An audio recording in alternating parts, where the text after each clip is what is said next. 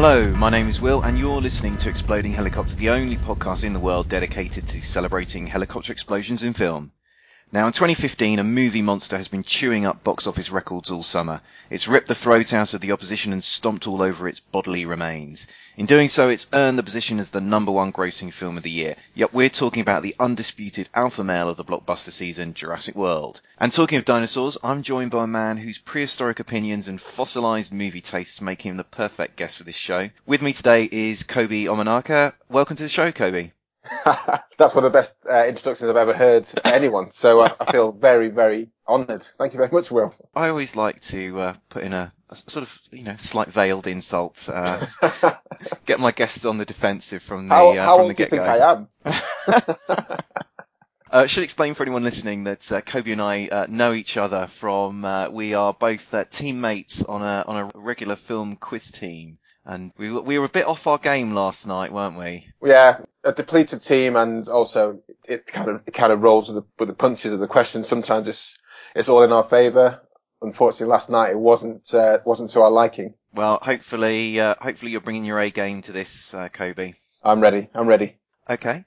Before we get into the main course of uh, movie chat, I always like to serve up uh, an hors d'oeuvre of filmic conversation by asking uh, if you've seen anything interesting lately. So I'm hoping you'll oblige. Yeah, I've seen a, a couple of good films recently, which I think kind of serve as companion pieces to each other. The last film I saw was Straight Outta Compton, the story of N W A and uh, rise through hip hop over the over the eighties, and that kind of ties in nicely with the. A really good documentary I saw a couple of weeks back called Precinct seventy-five, based about the corrupt cops in, in America in the eighties in, in New York. And this is all kind of really pertinent, relating to all the, um, against kind of the civil violence that's going on in America at the moment. So I, I thought it was a really good, they're both really good stories from told from different sides of the coin. And what's the nature of the police corruption in Precinct seventy-five? Nature is there's police guys who start in the police force and they all want to be good cops, but at the same time they're not earning that much money, and when it becomes apparent that they could, if they turn a blind eye here or give a whisper in someone's ear, that they can make a lot more money doing that, and slowly kind of kind of spirals out. And do these corrupt cops, are they participating in this documentary? Are they uh, t- do they take part in it? It was fantastic. It was really, really candid. All the cops involved were there telling their sides of the story, as well as one of the main bad guys in the gangs that I was talking about, a Dominican drug lord who was extradited after being uh, wound up in the in the scandal. But he was there telling the full story from his side. It was a really good talking head type documentary. Really candid, really recommended film on that side of things. What are the kind of themes that you sort of see in both of those uh, two uh, films that you've mentioned? It's the corruption and the cops. I mean, the N W A's one of their most famous songs is a song that I can't repeat um, for insight.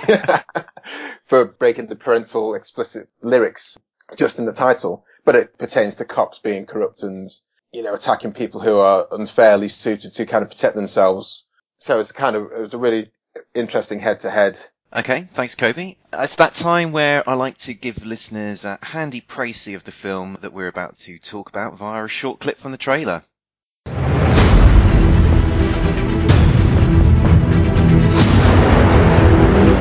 Every time we've unveiled a new attraction, attendance has spiked.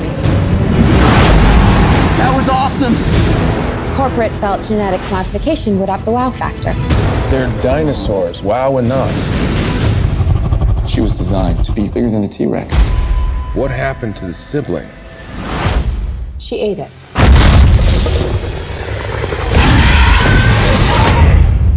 We have an asset out of containment.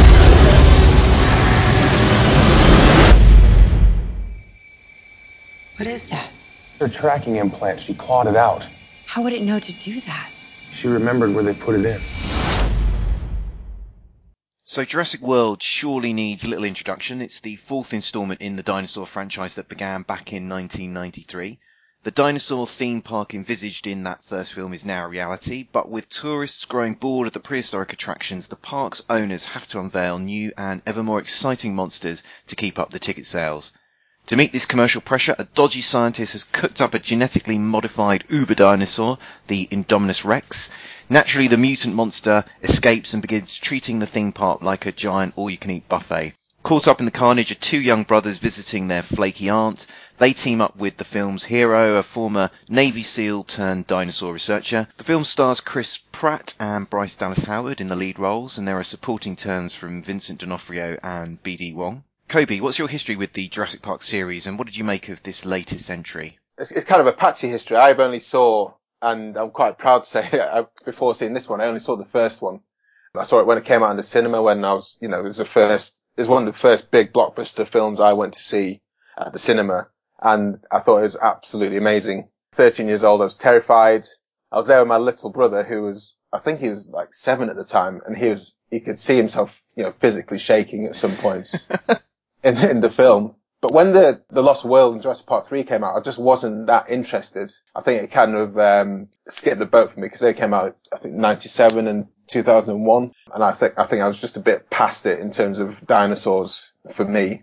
So your uh, your sort of tastes are becoming more juvenile then, if you've decided to come back in uh, with the fourth film. Curiosity killed the cat, I've got to say. They, they pulled me back in. I'm a big fan of Chris Pratt.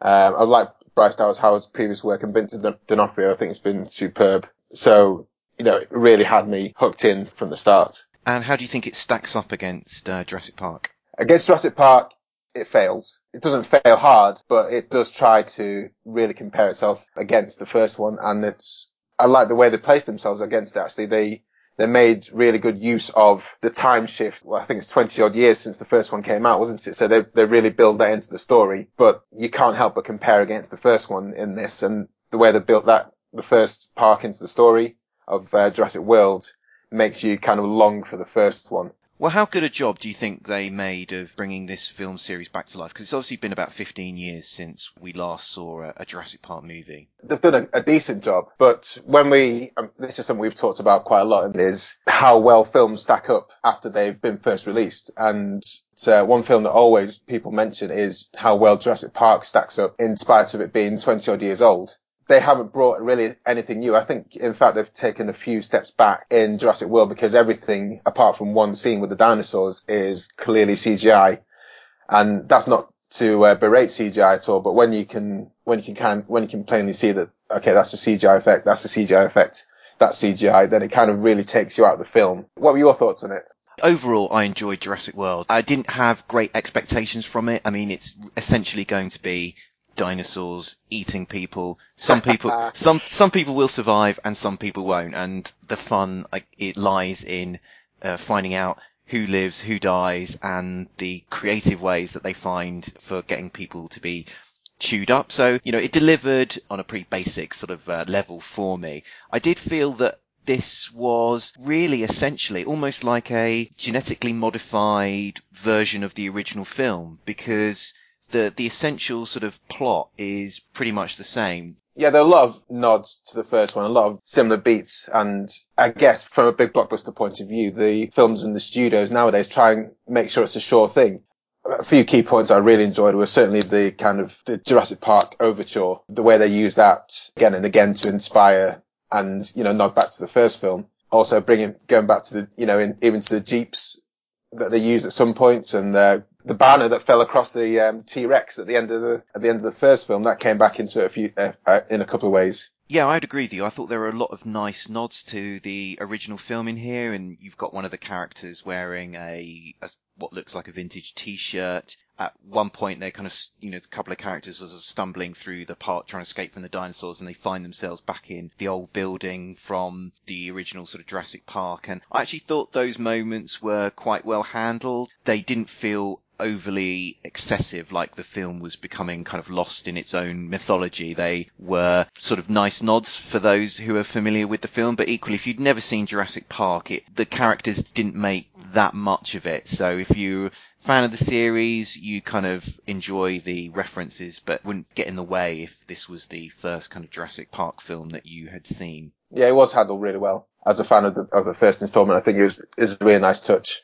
I mean, the other major kind of beef I probably had with Jurassic World was, uh, to be honest, it didn't really spoil my enjoyment of the film, but it did leave me kind of giggling in the opening sort of twenty minutes or so, was essentially how they set up the character arcs of the film, and it really felt as if this film had just been made with a, a cookie cutter, and those kind of opening scenes were just, it was just was so obvious the the various arcs that they were sort of creating for the characters, with Bryce Dallas Howard's character as this sort of cold corporate bent, with the backstory between um, her character and Chris Pratt's, and you sort of you know in it, you know that they are inevitably going to sort of end up in each other's arms by the end of that film, and the kind of the relationship between the two brothers. It really felt at the beginning of the film as if this was this script was coming off a production line almost. You knew those four, the kids and Bryce Dallas Howard and, and Chris Pratt, were going to be absolutely fine, and you knew that from the first instant that, that, that those two were going to get together in some way, shape or form. Well, let's talk about the cast and the characters in this movie. Uh, who stood out for you, either for good or bad, in terms of the leads or the supporting actors? Was there anyone you particularly liked or, or didn't like? There was no one I hated in terms of the, the character themselves or the actors or the way they played. I thought all the acting was pretty well done. Maybe the, maybe the nanny set up as the English evil anti-hero to Mary Poppins, I guess, was the worst. The worst character. She she was there on her phone, and she was just wanted. She was on Tinder all the time, just chatting with the the guys or girls that she wanted to hook up with later in the night. And she just felt angry she had to deal with these two kids. But you know, all the bad guys, Vincent D'Onofrio. The more and more I see of him, I really like him. I think his character was a bit silly. I didn't see why he was so hell bent on getting these Velociraptors to save Jurassic World, when I'm sure there's a million other ways that could have uh, been worked out if he just you know stopped to think. Owen Grady, uh, Chris Pratt playing Owen Grady, I thought was, you know, is a really good guy, down to earth, uh, as is his um, sidekick, played by Omar Sy. Bryce Dallas Howard, my fiancée had quite a bit of an issue with her character, mainly for running in the high heels so fast and for so long. But for me, for me the high heels were the kind of the least of the problem. I've heard a lot of people complain about the running in high heels scene in this film, and I, just, I really, I, I completely agree with you. Of all the problems that I have with Jurassic World, that just really wasn't one of them, and it's the kind of sort of silly detail that, uh, you know, I think it's a bit, you're wasting energy if you get kind of caught up on that kind of yeah. stuff sometimes. And uh, so I, I wasn't really uh, too fussed about it. But uh, I, I kind of agree with you a bit about Vincent D'Onofrio's character. It just felt... It didn't really feel as if the film needed that particular subplot. That I, I was thinking about it, and it just seemed that the film could have worked, you know, entirely well really without that particular plot. And or if you were going to have him in there, I mean, I don't know what you thought about it, but his idea of using these raptors as battlefield weapons just seemed to to me so laughably ridiculous that that it, it, it was it, you know I just I just it just wasn't really I was get, I was getting caught up on the kind of you know the believableness of that as a motivation for him. It's one of those things where I you know I love a lot of kind of sci-fi films, but it has to work within whatever story it's trying to portray. It has to work within the confines of the setting. So when Vincent's trying to get Owen Grady to say, let's train these velociraptors up for war, I'm just thinking, it doesn't make sense, Vincent. It doesn't make sense.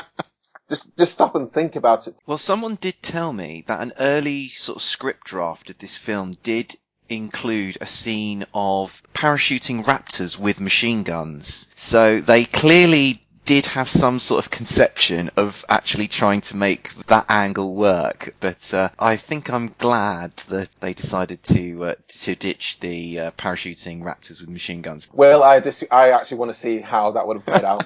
I really want to see. I'm I'm excited. I hope that's in the next version, in the next film.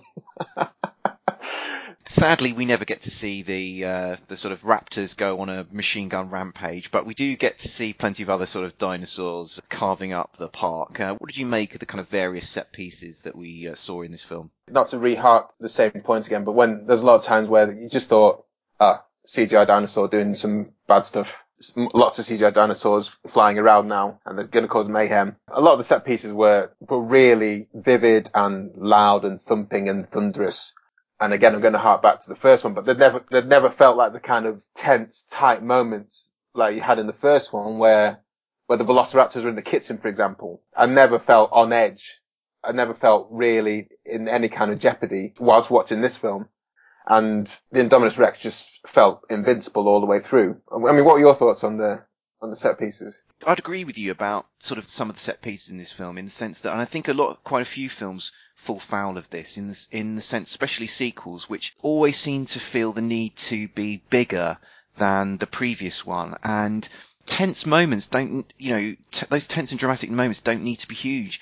You can make something tense if you set the scene up in the right way. Just some, whether somebody can get to a door in time can be really, really tense. And as you were saying, I think perfect example, it, like as you, you pulled out from the first Jurassic Park, that kitchen scene is great where the, you know, the kids hiding in uh, one of the kitchen cupboards and, you know, the, the dinosaurs, you know, sort of creeping around, and, and you just think, is it going to, is it going to find this kid or not? And well, even before that, it's, is the Velociraptor going to open that door? Just just by seeing it playing with that door handle, your, your heart's suddenly like skipping a beat, and you're on edge, you're on the edge of your chair. Well, we've touched on it in a couple of points already, but I wanted to ask you about the kind of special effects in this film. And when Jurassic Park came out, it was considered something sort of a, of a game changer. How do you think, you know, do you think this, the effects in this film have the same impact um, as in uh, the first film? For me, I would have liked some more practical effects. There's only one scene where where Owen uh, Grady, Chris Pratt's character, and Bryce Dallas Howard's character were driving around and they came across a dinosaur, I don't know the name of it, looked like a diplodocus type thing, and that was lying on the floor. And uh, Chris Pratt was, you know, picked up, you could see those, he was physically touching, touching the dinosaur.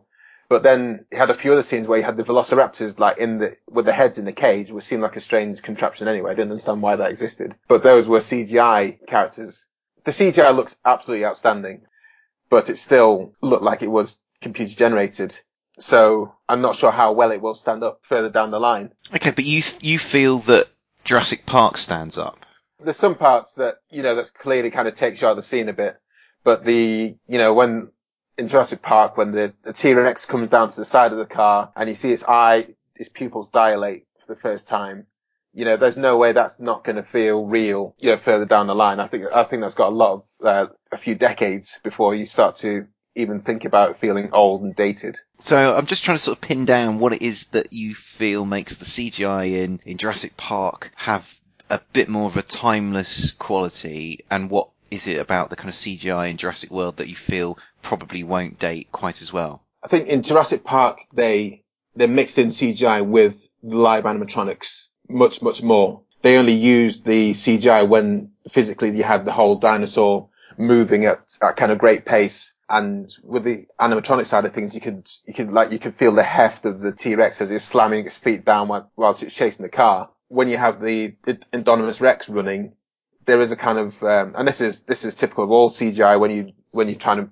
copy the way an animal or a human moves, is the, is the fluidity is almost too fluid, and there's no weight to, there's no weight to the, to the footsteps. They try and mask it with heavy sounds and heavy uh, sound effects on top of it, but it still doesn't kind of give you the gravitational kind of bounce and heft each time there's a step. Yeah, I know the phenomena that you're talking about, and I'm not a, a Luddite in these things. I, I really don't mind C G I, and I thought what we saw in Jurassic World was, was really well done, and um, Uh, I, I don't, I'm a bit more optimistic that it will date a bit better than uh, what you suspect it may do. Uh, but I saw this film in the cinema in three D, and I really felt the, the three D added very little to to the film. And um, I well, actually, I don't know if, if they filmed it as three D or whether it was a post-conversion to three D. I'm sure I've heard an interview with uh, Colin Trevorrow saying it was a retrofitted uh, three D. Right, that makes sense, because some scenes it really was sort of, it, it's a hard thing to sort of describe verbally, but it just didn't look right. Like it just seemed as if um, somebody had cut out certain objects and then just brought them further nearer towards the camera. It just felt a very sort of, felt a very sort of contrived, like pointlessly trying to give depth to to a particular scene. It just made it look weird, and yeah. It's the most irritating thing in the film is is when details take you out of the film, and you know, I don't want to be thinking about, you know, oh, what's going on here, right, you know, rather than what, uh, what what's going on between the characters or what's going on with the story. That's the crux of my point, is that some of the details just kept on taking me out of the film, so it couldn't I couldn't really settle into the flow so much. So they're already talking about uh, making a sequel to Jurassic World. I think it's actually been announced. Uh, twenty eighteen it comes out. Okay, well, I'll I'll, uh, I'll put that in my calendar. But uh, where do you think the film can go from here? Because obviously we've had four of these films now. How much more mileage do you think there is in this whole sort of dinosaurs eating people business? The thing we have here is that it's the biggest film this year by a country mile, isn't it? So they're going to flog it until it dies. Not that I'm saying flog it, because the film is, it is a good film, and I, and I'm hoping not coming across as, you know, a spoil sport, but it is a good film. I'm just, you know, a big lover of the first one. But the guys in, in Hollywood and the guys in the films are so, so creative. I personally have no idea where they're going to take it, because we're left at the end with a T-Rex who was on his last legs, and Blue, the, uh, the, the beta velociraptor, who kind of said, said uh, goodbye to Chris Pratt and the family, and then uh, sauntered off. So where that goes, I have no idea. We have to maybe follow, think about following Benedict Wong and his side of things as to what's going to happen with the embryos. It'll be interesting to see what kind of timescale it will be set in, whether they set it within, you know, three years of net from now, or if they're going to set it twenty years down the line. I do question how much more mileage they can get out of it. I agree with you. They're going to make it, because it just made too much money, and mm. they want another bite of that cherry. So we're going to get a, a sequel, whether they've got a good idea for the story, or, or whether they, whether they've got a stinker for one. But, you know, we've already had four films essentially on the sort of this island where all this stuff happens, and can we really wring another story out of this one island? I, I say, I just, I, I don't know. There are I, more. I, I, I'm scratching my head as to what, what direction it could feasibly go in. Like I said, I think that the time scale that they want to use will have to be a big factor. Maybe they'll dust off the whole uh, parachuting, machine gun armed uh, raptors. Maybe they'll dust off that idea, and we'll finally uh, we'll finally get that. I really, I really hope so. I think it'd be a great one. Okay, we're going to take a quick break, and when we come back, we're going to be talking about the exploding helicopter action in Jurassic World. Hey guys, this is J D from the Inception Film Podcast. Every week on our show, you can join my co-host Brendan and I as we review the latest films that's out in theaters. It also inspires us to discuss a top three list of some sort, and we have a lot of other fun movie discussions as well. It's always a blast. And we also have a show on Fridays called our Extra Film Podcast. This is a show that gives us the space to talk about the latest indies and art films and other classics that we normally just don't get to talk about on our main show. You can find our podcast on iTunes, Stitcher Radio, SoundCloud, TuneIn Radio, Player F M, and more. In fact, you can just see everything about us, including our social medias, at in session film dot com. So join us every week. We'd absolutely love to have you.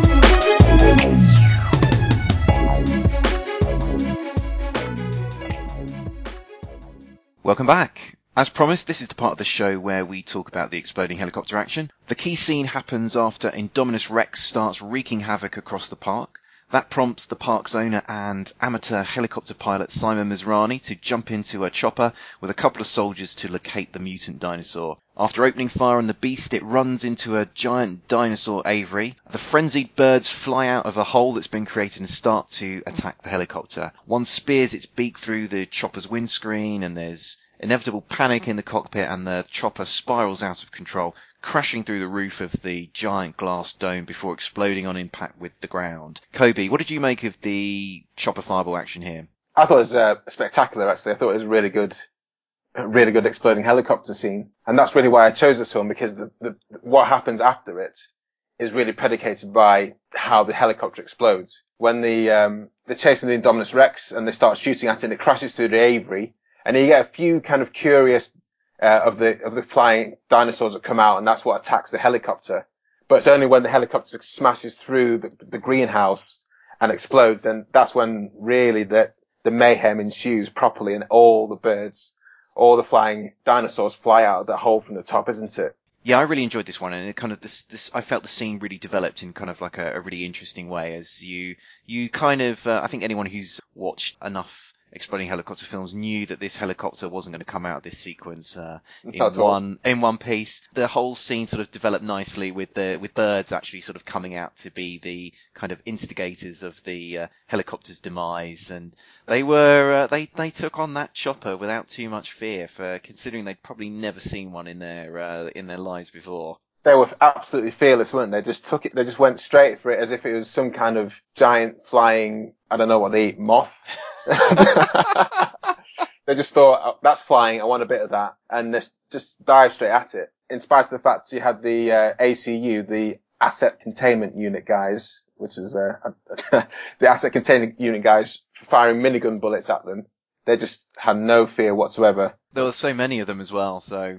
I like the way it built up, like I said, with a few of them just coming out tentatively and then flying up towards a helicopter. And you see Masrani, uh, who's flying the, flying the helicopter, he, he was, no one was happy with him in that helicopter. And as soon as he said, as soon as someone said, we need to get the helicopter in the air, and he said, I'm going to do it, that's when we all knew that it was going to come down at some point. And, and what a way it comes down. What a way it explodes.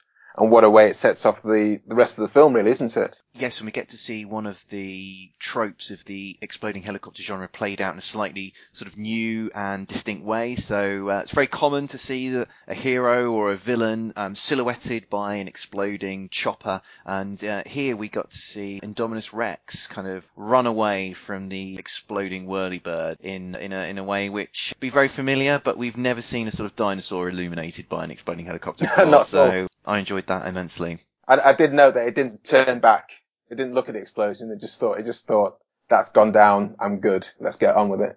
Bad guys don't look at explosions. This is the first film that I've seen with a dinosaur kind of related uh, exploding helicopter in it. I have heard rumours that another one exists, and there was, uh, I think, one of these asylum type sort of cheap knockoff companies whistled out a film called Jurassic City, uh, which I think features an exploding helicopter in there. And I think that came out slightly before Jurassic World, so that may have first, uh, that may have dibs on being the first film ever to feature a kind of dinosaur-related exploding helicopter, but I, I still need to get to that film to kind of uh, to check out its credentials. But it's not always who gets there first; it's who, it's who does it best, Will. And I can't see how anyone could do it better with in the way it ensued here.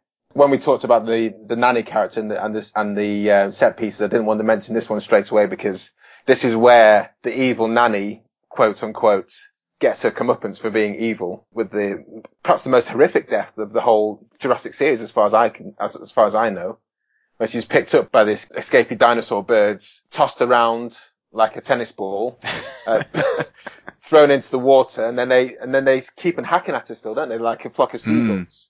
just diving into the water until you get the big whale dinosaur who finally puts an end to her. So that couldn't have happened without the helicopter. Yeah, because it obviously played a crucial part in setting up possibly the most famous scene of the uh, Jurassic Park series. So, yeah, uh, yeah I think uh, people should remember the uh, exploding helicopter's key role in, in setting up some of uh, some of the more, most famous scenes in this film. Did she deserve to die, Will, in the, in the way she did, though? I didn't feel that she had done... Oh, she hadn't done nearly enough to die in in a way that horrible.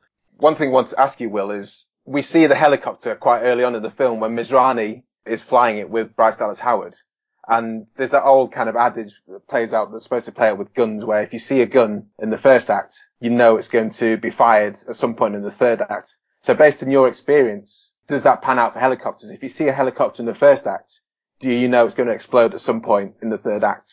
Yeah, I think you've picked up on something really interesting here, and I think you can definitely extrapolate that old adage about guns uh, through to the medium of exploding helicopters, uh, with one slight wrinkle. I think you have to the hel- they have to make a slight play on the helicopter. If it's just doing something, if it's just serving a really practical purpose, like delivering a character from one location to another, and they get out and they walk away and the kind of the action of the film continues, then I, I kind of think all bets are off. But in this film, we we see the helicopter in the first act, and there's a little bit too much played of it, and we kind of learn that Masrani is a kind of amateur pilot. He's still learning how to to fly the helicopter, and he's a, he's a little bit sort of dodgy with it. And there's and no overconfident as well with it. Yeah, exactly. And th- th- so you kind of know, well, this is clearly setting something up to happen in the future. And when you mentioned this, and a, a particular example immediately came into my mind. Um, I don't know if you've seen the film Angels and Demons, the Tom Hanks. No, I haven't seen the follow-up to uh, Da Vinci Code. That's right, yeah. It's the follow-up to the Da Vinci Code. So you have Tom Hanks in that film. You also have Ewan McGregor playing a kind of character who is a prospective pope. And so you see, you meet him very early in the film. He's dressed up in his in his in his cassock, and he's got his hands hands clasped in sort of prayer. And for absolutely no reason at all, he sort of mentions the fact that he used to be in the army, which is puzzling puzzling enough. And then, then Jen just throws in, oh yes, I used to fly helicopters there. And you're just thinking, why are we, why are we learning this? And so obviously alarm bells were, were sort of going off in my head. And, uh, and sure enough, later in the film, we see, uh, an exploding helicopter, and, uh, Ewan McGregor's helicopter flight skills are uh, inevitably sort of called into, uh, called into action. So I think that, yeah, there's definitely, if we see the, we see a helicopter in the first act, and if somebody makes reference to it or sort of talks about it, or, you know, there, there just, there'll be a little hint. Um, there'll be just, if it's doing something, anything more than a kind of purely functional sort of transportation role, I think we can be pretty confident that it's going to blow up at some point in the uh, future. I'm going to, I'm going to pay t- close attention to anything, uh, that even mentions a helicopter randomly out of, you know, out of left field. Telltale sign. Dead yeah, giveaway. Why, why, why do you say that? And then later in the film, kaboom. Well, I think that about wraps things up for this show. Kobe, thanks for joining me to discuss Jurassic World. Thank you very much. It's uh, been an absolute pleasure. If you've enjoyed listening to us blether on, then I'd recommend you go and check out the Exploding Helicopter website immediately. Whatever you do, don't delay, because otherwise I, I worry that you'll find something more productive to do instead. Alternatively, you can check us out on Facebook, Tumblr or Twitter. We'll be back soon. Uh, so until then, keep watching the skies for those exploding helicopters.